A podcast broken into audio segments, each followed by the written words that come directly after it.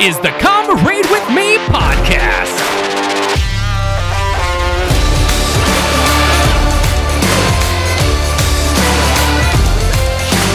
Welcome to Come Read With Me, the Book of Mormon. This is episode number 10. Welcome back to Come Read With Me, the Book of Mormon. We're going to keep reading the Book of Mormon today. Dave, can you give us a recap of where we are? Absolutely. We are listening to Nephi recount some of the vision that he's had after he desired to see what his father saw. We started in chapter 11, and today's episode will pick up in chapter 12 with Nephi continuing on with things that he has seen in his vision. Fantastic. Here we go. First Nephi chapter 12 verse 1. And it came to pass that the angel said unto me, Look, and behold thy seed, and also the seed of thy brethren. And I looked and beheld the land of promise, and I beheld multitudes of people, yea, even as it were in number, as many as the sand of the sea. And it came to pass that I beheld multitudes gathered together to battle, one against the other. And I beheld wars and rumors of wars, and great slaughters with the sword among my people. And it came to pass that I beheld many generations pass away, after the manner of wars and contentions in the land. And I beheld many cities, yea, even that I did not number them. And it came to pass that I saw a mist of darkness on the face of the land of promise. And I saw lightnings, and I heard thunderings, and earthquakes, and all manner of tumultuous noises. And I saw the earth and the rocks, that they rent, and I saw mountains tumbling into pieces. And I saw the plains of the earth, that they were broken up. And I saw many cities, that they were sunk. And I saw many, that they were burned with fire. And I saw many that did tumble to the earth, because of the quaking thereof. And it came to pass, after I saw these things, I saw the vapor of darkness, that it passed from off the face of the earth. And behold, I saw multitudes who had not fallen because of the great and terrible judgments of the Lord. Awesome. Eric, I just want to jump in here. This is Nephi seeing in vision things that are coming in the future. And in verses 4 and 5, he's seeing mist of darkness, lightnings, earthquakes, thunderings, all this commotion, Mother Nature in commotion. Interesting in verse 4 and 5, what is that foreshadowing of? What is he he foreseeing? The crucifixion of Christ.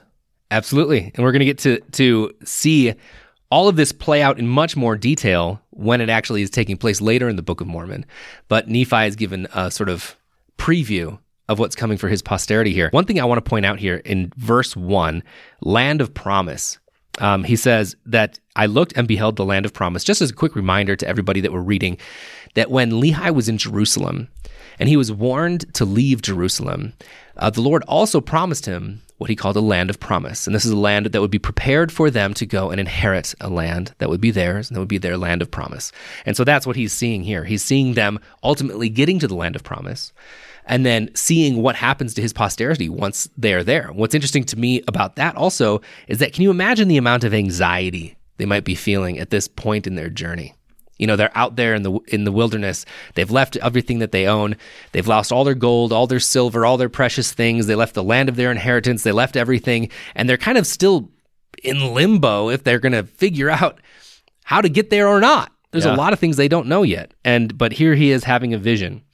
That might help explain Nephi's fortitude and stability later on in some of these chapters for what we'll read here. But anyway, one one thing too for those that have their pencils or pens that want to mark something here, next to verses 4 and 5, if you want to cross reference some of those events that happened in the Bible, go ahead and mark down Matthew chapter 27, verses 50 through 54, as well as Luke chapter 23, verse 45. Those are specific verses and chapters from the New Testament that describe the way that Mother, Mother Nature reacted at the crucifixion of Christ. Excellent. Thank you for including that. Okay, here we go. Right back in in verse 6. And I saw the heavens open, and the Lamb of God descending out of heaven. And he came down and showed himself unto them. And I also saw and bear record that the Holy Ghost fell upon twelve others, and they were ordained of God and chosen. And the angel spake unto me, saying, Behold, the twelve disciples of the Lamb, who are chosen to minister unto thy seed. And he said unto me, Thou rememberest the twelve apostles of the Lamb? Behold, they are they who shall judge the twelve tribes of Israel. Wherefore, the twelve ministers of thy seed shall be judged of them, for ye are of the house of Israel. And these twelve ministers, whom thou beholdest, shall judge thy seed. And behold, they are righteous forever. For because of their faith in the Lamb of God, their garments are made white in his blood. Okay, quick thing I want to point out here. The 12 apostles, of course, when Jesus comes in the New Testament, he calls 12 apostles. In Jerusalem. In Jerusalem, yes. Sorry. In the New Testament, Jesus comes to Jerusalem. He calls 12 apostles. Apostleship is a distinct calling, both in the priesthood as well as with specific responsibility.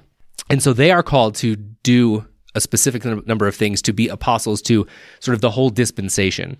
What's happening right here is he's seeing the 12 disciples being called among the Nephites when Jesus comes to visit the Nephites.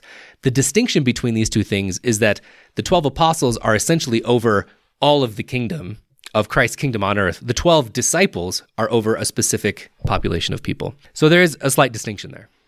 Eric, can I add to? I like that how you made that distinction. There are the 12 apostles of Jesus Christ that were called by Christ in Jerusalem, in the old world, if you will. Yes. Nephi is describing after the Lord comes, after he was resurrected, he's describing the 12 disciples that were called in the new world or in America or in the promised land. Yes.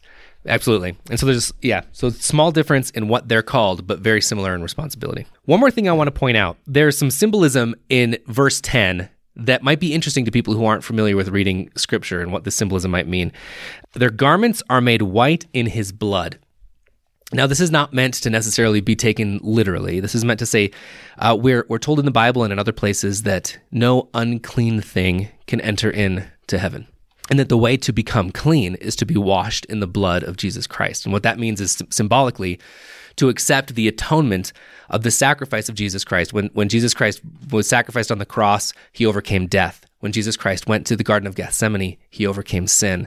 And in the blood of Christ, we can find redemption through him. He is our Redeemer because of that blood that he spilt in Gethsemane and on the cross. And so when it says garments made white in his blood, it's saying they are made white as in no longer unclean. So, yep. Very good symbolism.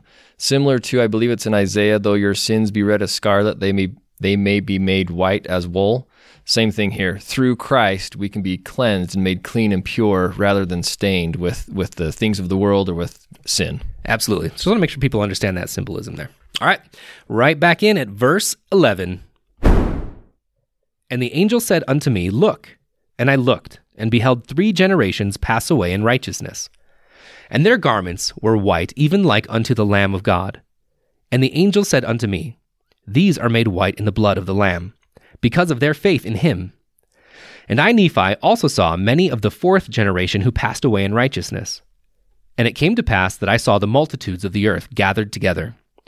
And the angel said unto me, Behold thy seed, and also the seed of thy brethren. And it came to pass that I looked and beheld the people of my seed gathered together in multitudes against the seed of my brethren, and they were gathered together to battle.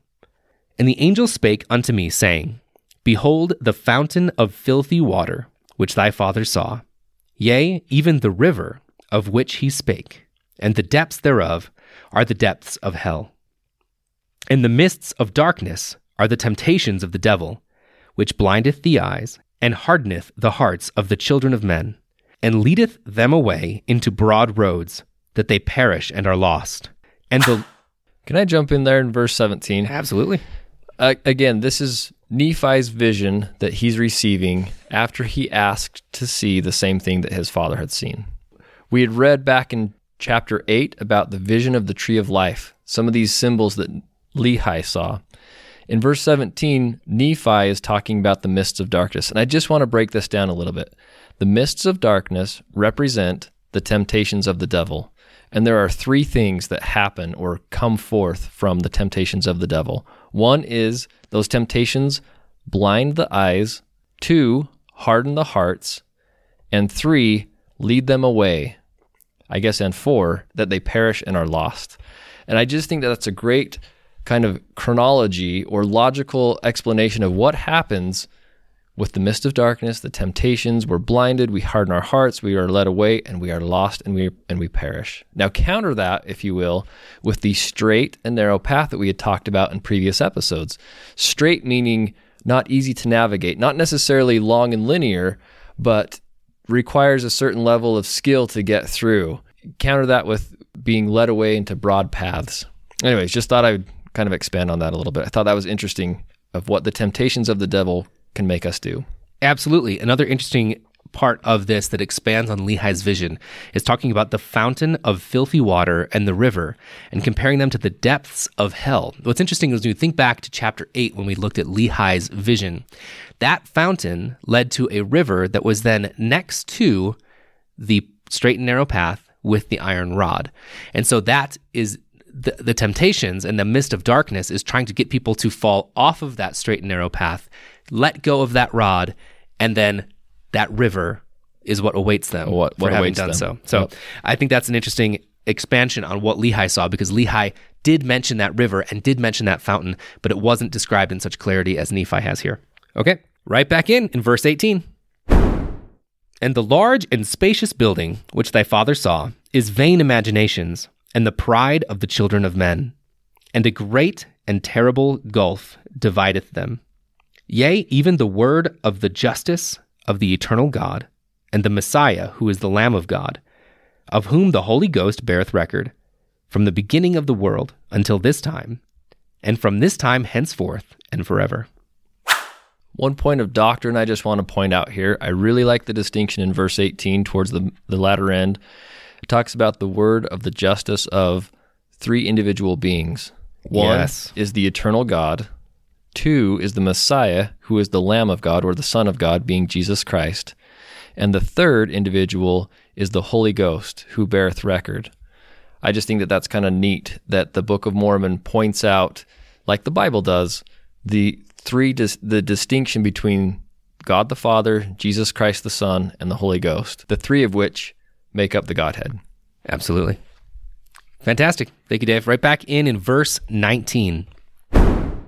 And while the angel spake these words, I beheld and saw that the seed of my brethren did contend against my seed, according to the word of the angel, and because of the pride of my seed, and the temptations of the devil, I beheld that the seed of my brethren did overpower the people of my seed. And it came to pass that I beheld and saw the people of the seed of my brethren, that they had overcome my seed, and they went forth in multitudes upon the face of the land. And I saw them gathered together in multitudes, and I saw wars and rumors of wars among them. And in wars and rumors of wars I saw many generations pass away. And the angel said unto me, Behold, these shall dwindle in unbelief. And it came to pass that I beheld, after they had dwindled in unbelief, they became a dark and loathsome and a filthy people, full of idleness and all manner of abominations.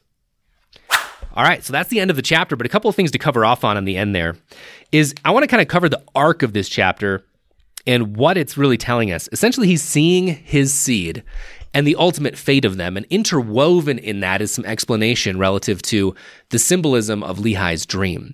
And it's all related. Again, this is masterful. I mentioned in, in the chapter 11 episode that it's masterful how the angel is showing snippets of the future and then saying, Do you understand now the condescension of God? Right? And like just Yeah. and just doing it and he's doing the exact same thing here. He's showing him snippets of the future, showing him what's going to happen to his posterity, and then saying, This is the great and spacious building. This is the river of water. While he's showing the decline of his people and the ultimate rejection of godliness that they're going through.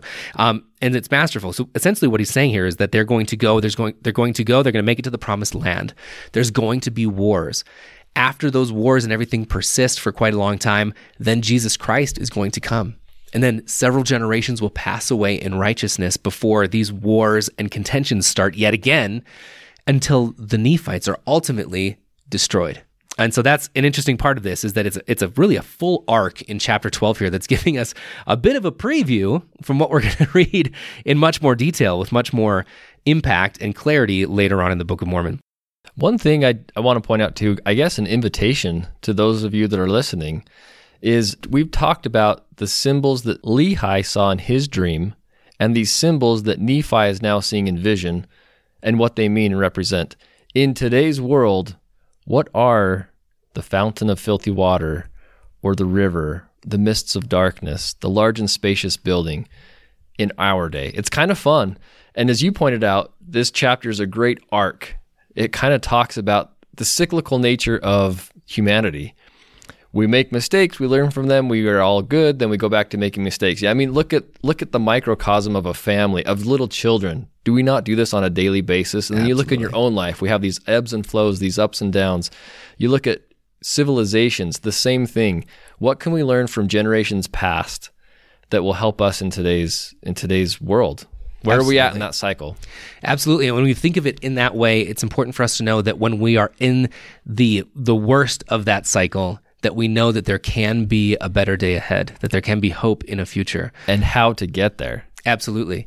And then and then yet again, when we are at the peak of that cycle and when we're feeling solid in our testimony and in our relationship with Jesus Christ and solid in connection with the Spirit, that we still have to be wary of that. And watch, and watch for the pitfalls that others have made. Absolutely because even even if we're on that straight and narrow and striving for that tree of life and looking for that fruit that is the love of God, um, there's still opportunity to leave that path, to let go of the iron rod, and that fil- fountain of filthy water is there waiting for us. So the the mist of darkness is there for all those who are seeking Christ and those who aren't. But Dave, any final takeaways from the chapter? Apart from what we've already discussed, I I do like to go back to verses four and five where it talked about some of the ways that Mother Nature reacted to the crucifixion of Christ, and it it's a dark, scary place. But what I love is in verse 5 after I saw these things, I saw the vapor of darkness, that it passed off the face of the earth, because the Lord came. Symbolic? Absolutely. Literal? Absolutely. Christ is the light of the world. When we're in a dark place with, with mists of darkness or temptations of the devil, if we invite Christ into our lives, that light will cast away that darkness.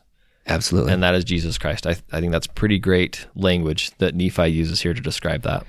Absolutely. I think the thing that I take away from this chapter is sort of reflecting on Nephi standing here in this moment and looking at his posterity, which ends up being millions and millions of people, and then seeing the impact of both righteousness and wickedness that comes out of that. Uh, but the reality is, is that Nephi, being a person of righteousness, does yield generation upon generation upon generation of people who are seeking righteousness and who are seeking Jesus Christ. And when we think about ourselves, it's easy for me to try and think into the future at my posterity. I have six kids that feels like a lot. But as those six kids go and have children and have children and have children, eventually, hopefully, my posterity can be numbered in this millions as well. All of which would lose their opportunity to hear the gospel if I wasn't teaching it to my children right now. And so I think as Nephi looks into the future at his posterity, it's interesting for us to reflect on where we are and where we can look into the future and where we might not have this vision or this clarity or this drama unfolding in our posterity. It is important to know that if anyone in this posterity is going to have a righteous future ahead of them, it can start with us or it also can end with us. And that's our responsibility.